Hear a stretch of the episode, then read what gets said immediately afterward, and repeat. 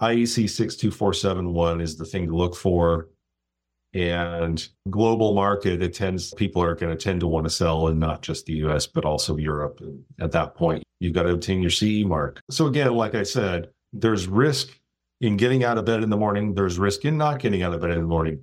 You try to go buy a so-called safe car, but then a few years later, there's a recall because they found something. Nothing's perfect and we can't make everything perfectly safe, but work with credible actors and people you trust. Always ask why. Why is this the way it is? The whole goal is to rise the industry, to grow it. Yeah, don't worry about giving us credit, guys. We're not here for that. If it grows the industry, that's what makes me happy. When you first said it, I was going to hang up. No. It's not a race you want to win. Yeah, you're going to lose because you'll be too cheap. You'll be working for like McDonald's money. Otto, Mitter, onto our show from Alibana. Thank you so much, guys, for having me on board.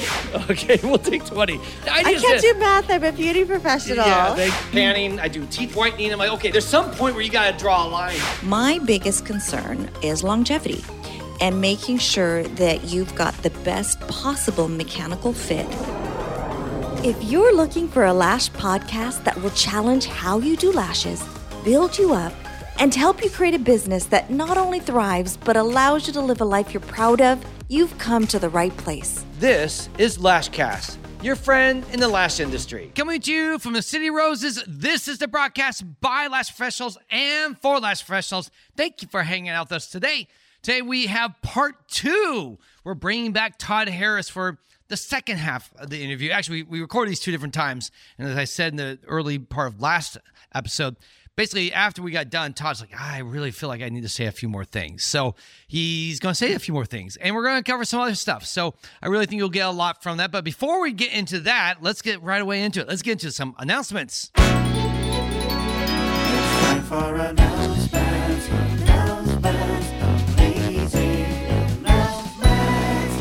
All right, what do we have going on? Well, we have LashCon tickets coming up in the month. March 26th, that will be the day when you can secure your ticket. By the way, VIP tickets are almost, I think we're about halfway sold out. So from our previous sale that we did during the fall right after LashCon. So if you want to get your VIP, start planning now, and there'll be a 6-month payment plan. So you can really spread it out right up to basically where you pay it through August or September. And then you come to LashCon. It'll be awesome. It'll be in Anaheim as it was last year, October 11th through the 14th. Also, we have Tuscany's Retention class that's going to be taught in Kansas City on April 13th, 14th. We have 2 spots, and I should, hopefully by the time this is on the air, have that link set up so you can go buy that tickets as soon as possible. If you're a Clubhouse member, you save $200. It's only $1,500, and this most likely will be the very last time we do the class where it's 2 days. We're going to a one-day class where you watch half of it online, and then you do an in-person training after that. IBS is this coming weekend, guys. If you're going to be in New York, we'd love to see you. Come and hang out or go hunt us down. We're going to be walking the floor at least 2 of the days. It's there for 3 days. We're going to be there Sunday and for sure Tuesday, Monday. We might do some other business in the city itself. LashBoss Summit, April 26th, 27th. Go buy your tickets and hang out with us, Shelby, an amazing lineup of people. We'd love to see you there. Oh, LashCast, our clubhouse, the LashCast Clubhouse. We're delaying the relaunch. We're going to do it in March, but we're just so busy with LashCon. We're going to push the LashCast Clubhouse launch to April 8th. So mark your calendar if you want to get in and be part of that's coming up in April. And then let's see what else. That's it. That's all we have for announcements. Great. So let's now get back to Todd Harris. Now, Todd Harris has a PhD in physics. He works at Triple Ring Technologies. He works with lights, lasers, and all that type of stuff. He's truly, of all the speakers we have, are all amazing, but he's the one that is, I would say, is the premium expert when it comes to this type of technology. And it's actually why we have him on this episode first, because we thought we'll start with him. He's going to set a lot of the, I guess he's going to set the table straight. Let us know what we need to be tracked, what we need to know. By the way, we did re-record a couple episodes after we met with him, but not all of them. So just forgive us in the future. If you listen to episodes and go, man, this sounds like Paul and Tush don't know what they're talking about. It's because we don't. All right. It's not because we were ignorant. We were ignorant. It's not because we didn't want to. We just didn't know. And then we met with Todd and we learned a lot more stuff. And then we went and we just didn't want to re-record everything. So you'll learn with us. And now you'll feel, hopefully when this is all done, equipped and ready to make a decision for you if this is something you want to do, because this is all the rage. It seems like everyone is talking about it now. So, and we're really excited about bringing Todd part two to you. And so let's get to that interview.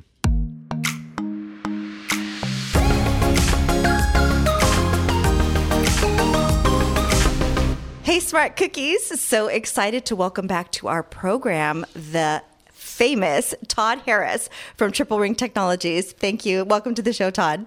Oh, I wouldn't go with famous. I think that's an overstatement. Yeah. But I think it's a big deal. In the Lash world, you'll be famous. In the Lash world, you are famous. I'll be famous. Yes, okay. Yes, because you possess a very unique skill set. And we've had you on the show before to talk about the safety, the efficacy of LED and UV lights. And you really were the one that helped us give us that foundation for the questions that we need to ask and just getting the lay of the land. And so the first interview that we had was super informative, and we had some follow-up questions. So thank you so much for being here. And Todd actually emailed me right afterwards. I think I have some more things I'd like to bring to light. Yes! And say, yes, if we can get Todd back on again, that would be very exciting.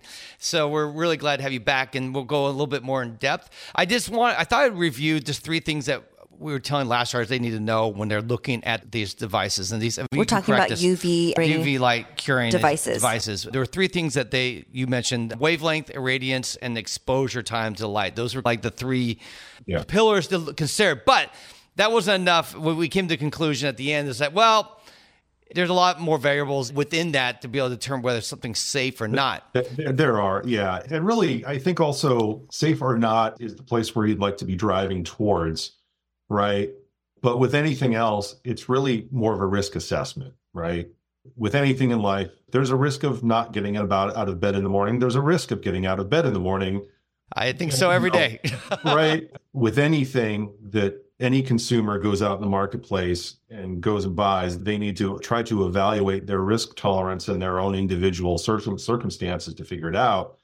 But with things where there's a lot of technology involved and you can't expect people to be walking around with radiometers in their pocket and go and actually measure things themselves, how does one know? There are some government organizations in place, and there are some standards organizations in place and testing houses and things like that all kind of form an ecosystem of businesses that hopefully drive us towards a situation where it's easier for consumers to make an informed choice. And I think that leads us perfectly into one of the discoveries you found that was really helpful for people, as far as one of the things that we look for on device that would say there has been that due diligence done to make sure that the device has been tested and made certain standards, right? That's right. And so there's the standard, the main standard that applies here when we're talking about biological effects, possible, tissue damage from products with LEDs in them. Like the exposure. Right, LEDs is IEC 62471 standards. And it's not only IEC, but there's a couple of other, like there's an Estonian version and there's some others. But if you see the numbers 62471, certified according to or tested or exempt under 62471, I think you can be rest assured that as long as the device is being used in the way that it was intended. In other words, the actual operator is following the instructions for use, then you can have, I think, a lot of assurance that I won't go as far as saying it's safe, but that the risk of injury has been determined to be sufficiently low that nobody's asking you to label it as, oh, better watch out. Yeah, like a laser or something like that, where you have a lot more warnings or specific uses that could be damaging. Well, one of our other consultants that has been advising us on this, his name is Dr. Warren Stout, and he uses lasers in his practice on the eye. He went through a deep dive on the medical literature on damage from LED and UV light in the past 5 years with his access, and he couldn't find any reports on it. Anything. medically reported situations where someone was using these lights and got damaged or injured in the way they had to go to the hospital and be treated. There was no known cases of that. So that was actually very encouraging to find. One thing, I want to simplify, see if I can simplify this even more, because I know people are going to go, okay, so there's this weird IEC. If they could find the numbers, where would they look for this? I'm guessing this is in the paperwork. Like we submitted to you some paperwork from a company that does a product that does this. And so they had 2 certificates they sent us and then 2 reports. On the certificates, is it in there where it would just say, that if they could just look for those numbers 62471, then they're probably, if they're listing it, were they only list it because it passed, or were they also list like failed 62471? Okay, so a device maker isn't going to advertise their device as it failed. Okay, yeah. If they were going to take, if they were sufficiently astute to realize that IEC 62471 applies to their product, that they should engineer it so that it would pass testing, and that they spent the money to go have it tested. Maybe they had to do a couple rounds of that and refine the device until it did pass. But boy, if they put all that effort in and spent all that money and time to get it to the point where it does become a so-called exempt product under 62471, if you've got it, flaunt it, right? They should put that out there to the world in some way to give people assurance, to give potential customers an assurance that they know what they're doing and they did it right. And then similarly, like we were discussing just before we started taping, that a CE marking is probably just about as good as well, simply because the CE marking process for all LED-based products sold in Europe, they have to be certified to 62471. And that's really cool. I love that. We're familiar with that. I think you see CE on a lot of stuff. CE, I see that. It's like, isn't it similar to UL? So UL is one of those independent testing laboratories that actually was and maybe still is somewhat in the standards writing business as well. But what we were just talking about was like the European jurisdiction, the EU as a marketplace, and the kinds of governments mandated restrictions on commerce that they have in place. Whereas here in the United States, by contrast, while product safety is controlled by federal regulations, which are enforced by the FDA, e-based products don't show up anywhere in the federal regulations. 21 CFR 1040.10 and 1040.20 cover lasers. And it used to be in the old days that there was a standard where lasers and LEDs were lumped into the same category. But then as time went on, people began to realize, oh, well, lasers sort of photon for photon, all else being equal, lasers tend to be more hazardous than LEDs. And so at some point they were divorced, but I think from each other in a way. But in a way, the U.S. as a marketplace doesn't impose the same level of stringency that the European Union does with CE marking and so forth. So in a nutshell, CE it's like a higher standard. If you see that marking, then you can... Or you ask for it from... most of these manufacturers or distributors should be willing to share the documentation.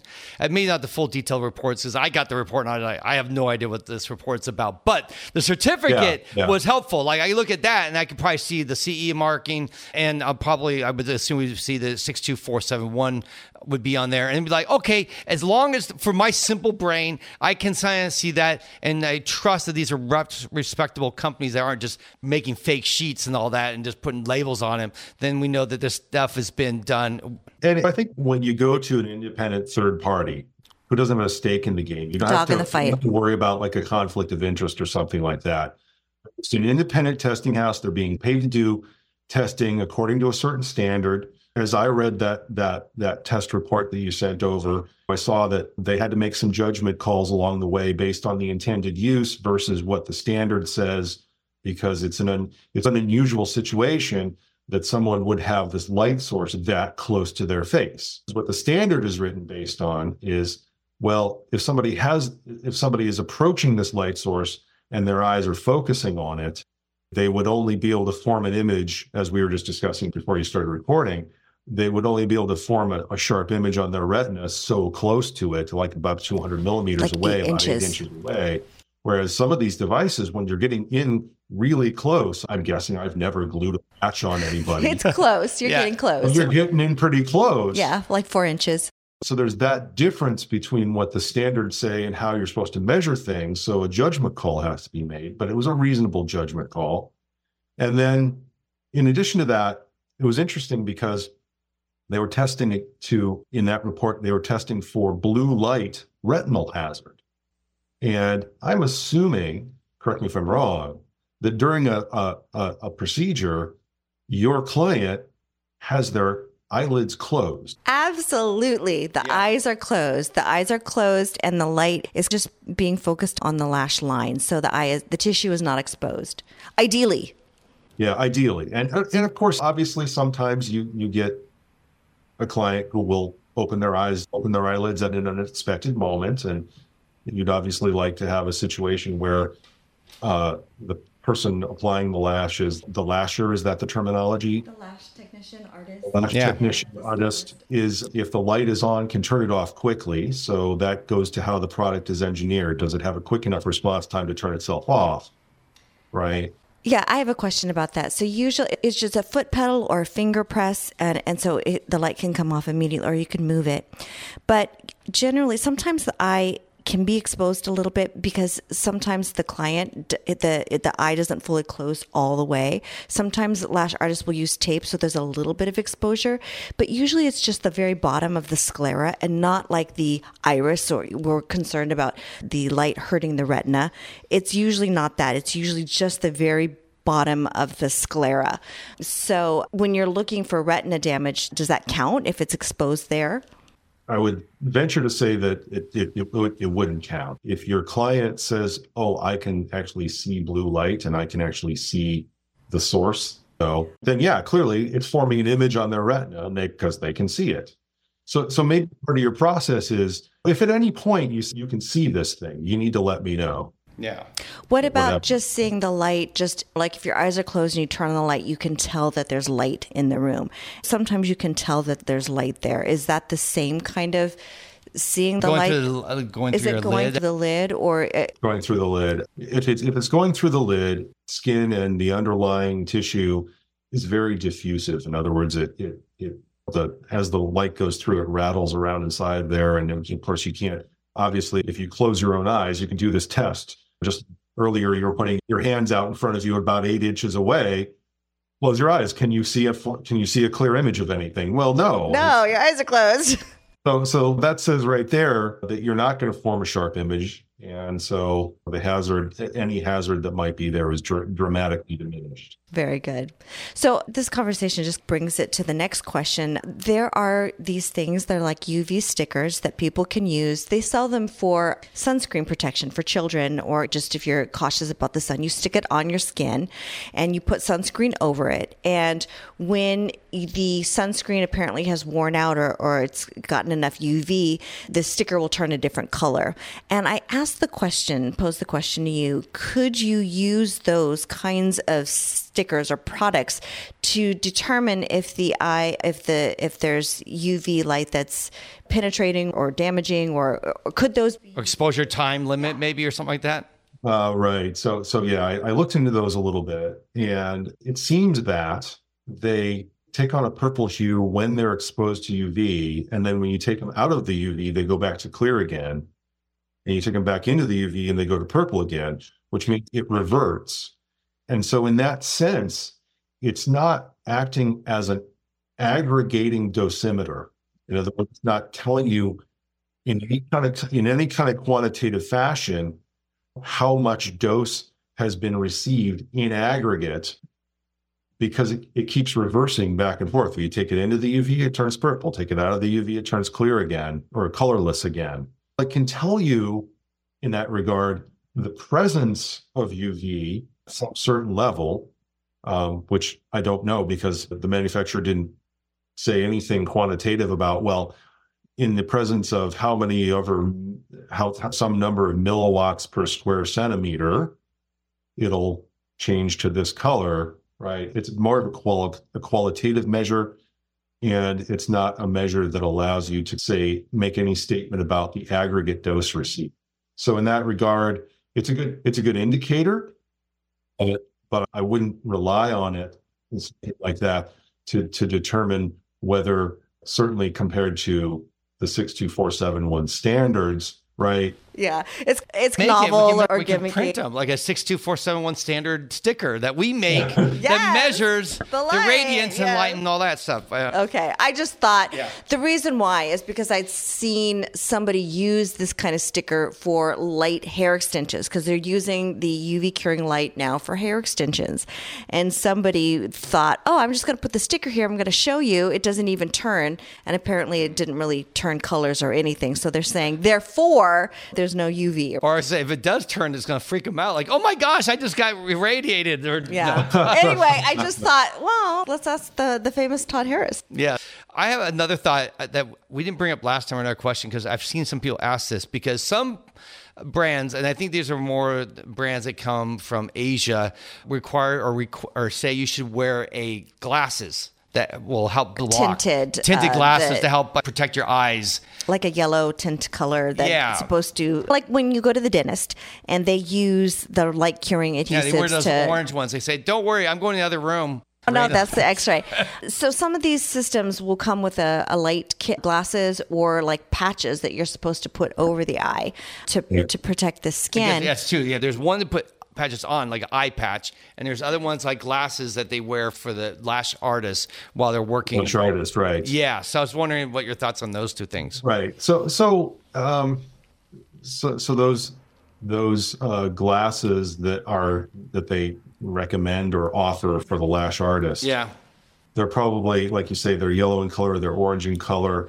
There's blue blocker goggles out there, and in fact, there's blue blocker goggles out there for a lot of different purposes. Certainly, they're out there for working with UV curing materials. And if you read some of the safety stuff that's associated with UV curing materials, if you go buy them, they will have these recommendations. Oh, you should probably use these things. And they have full face shields that are like this too.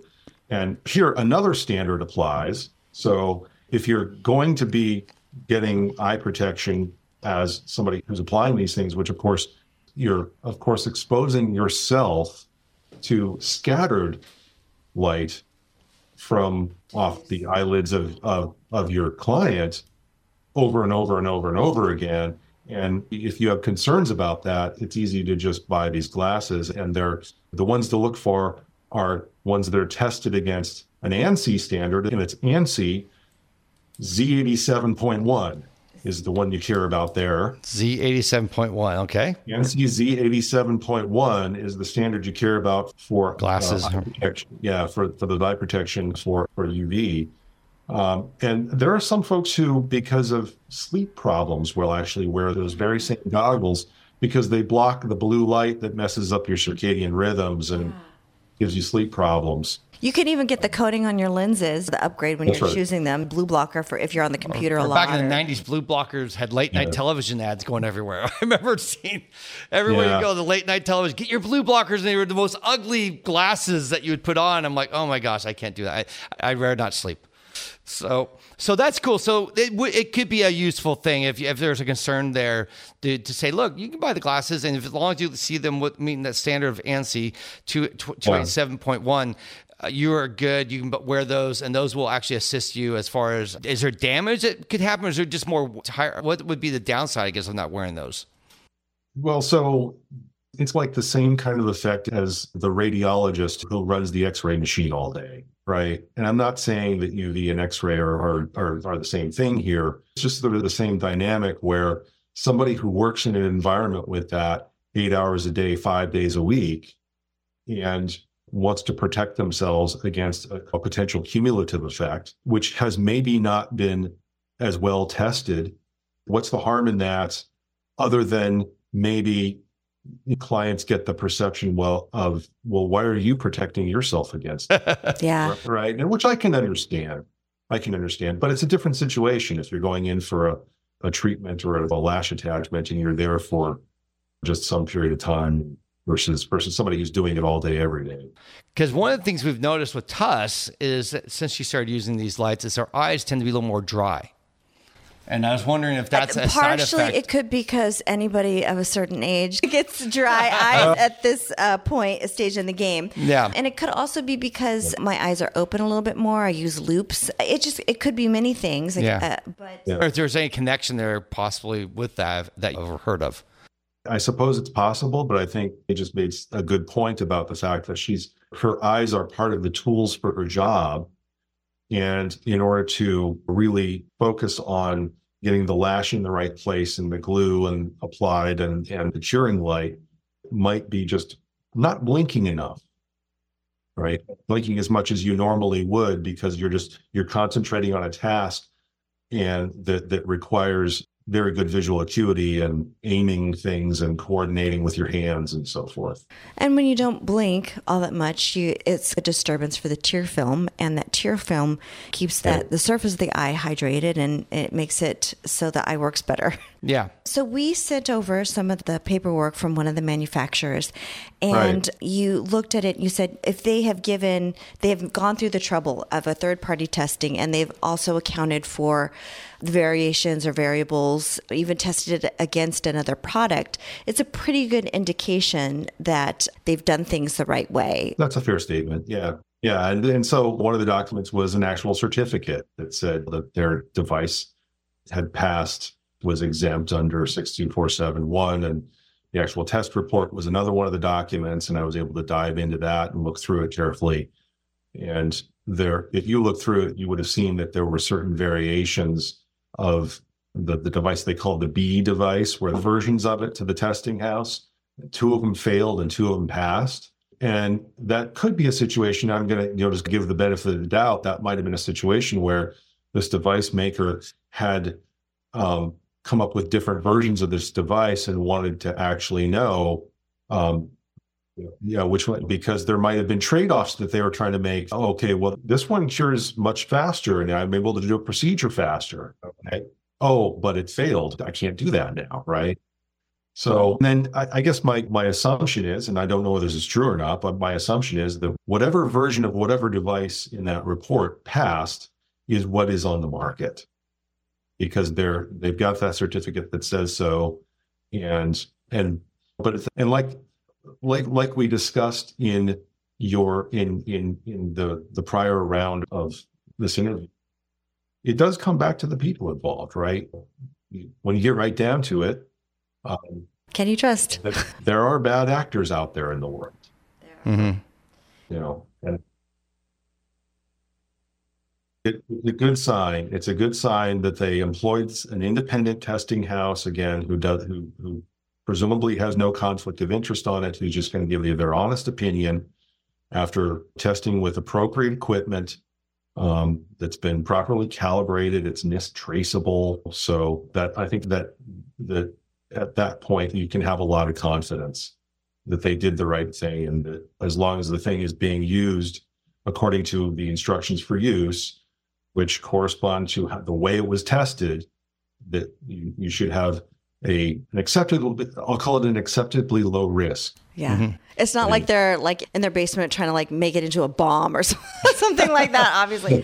But can you also sum up what you discovered about, I know we already talked about the CE sticker certification, because I thought that was refreshing. Yeah. So it turns out that any products sold in Europe that have LEDs in them, in order to obtain a CE marking, they have to be certified to the 62471 standards, be the EN or the EVS version or the IEC version. There's kind of the same standard almost, but from different organizations, and they're similar enough that if you see the letter, or the numbers rather, 62471, it just means photobiological safety of lamps and lamp systems, and it applies to LEDs. So if you're buying a product or using a product that has LEDs in it and it has a CE mark, know that according to the European Union, it had to have been certified for safety for those LEDs that are in it.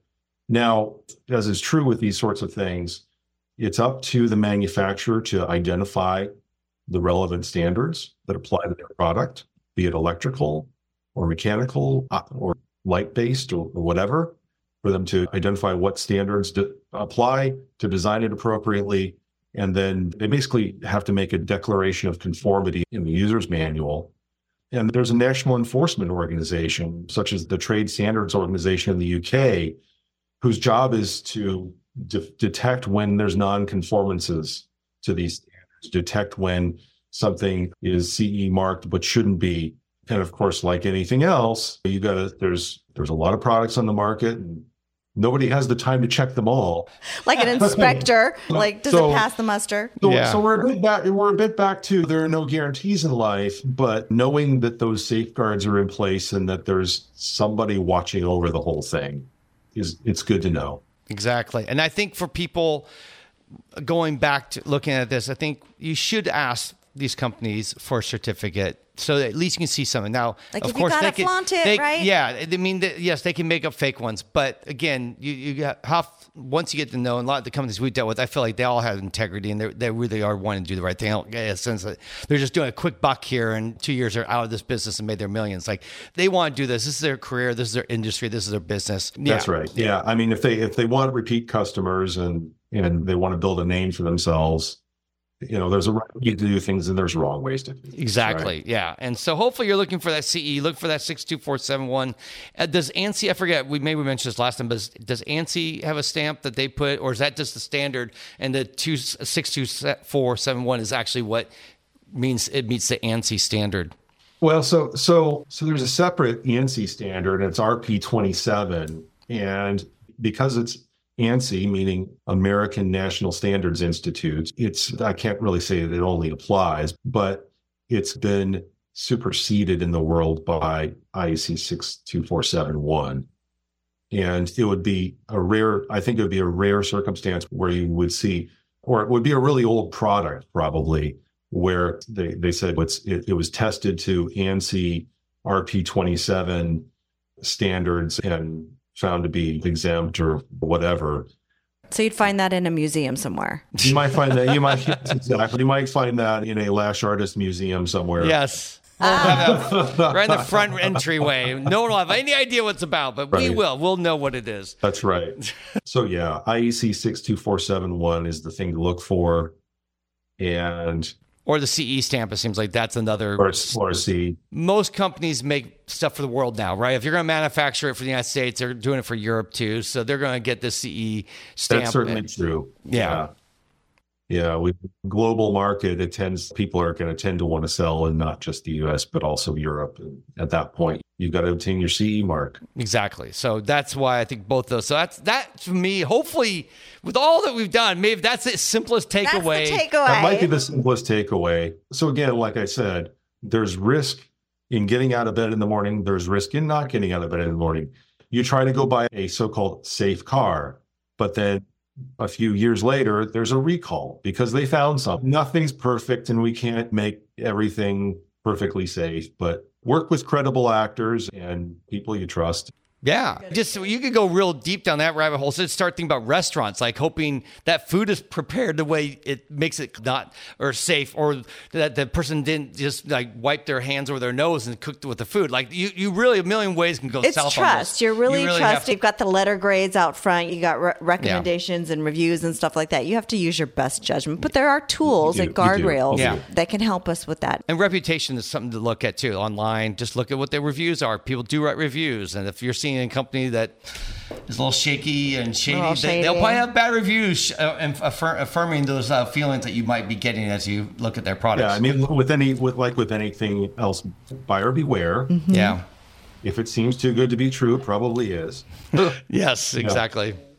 I'm just super thankful that you were able to share your expertise with us, because we didn't know. We didn't know what we didn't know. And you've definitely equipped us. You've definitely, I think, are going to do a great part for equipping the lash industry, because you're an authority on this subject. And we have no clue on this stuff, to be honest. It's like learning their language, so...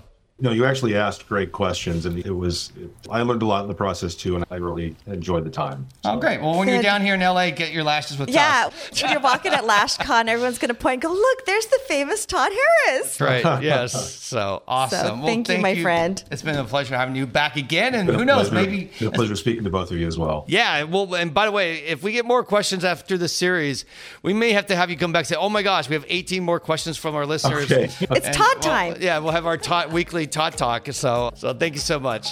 Okay. Well, you're welcome.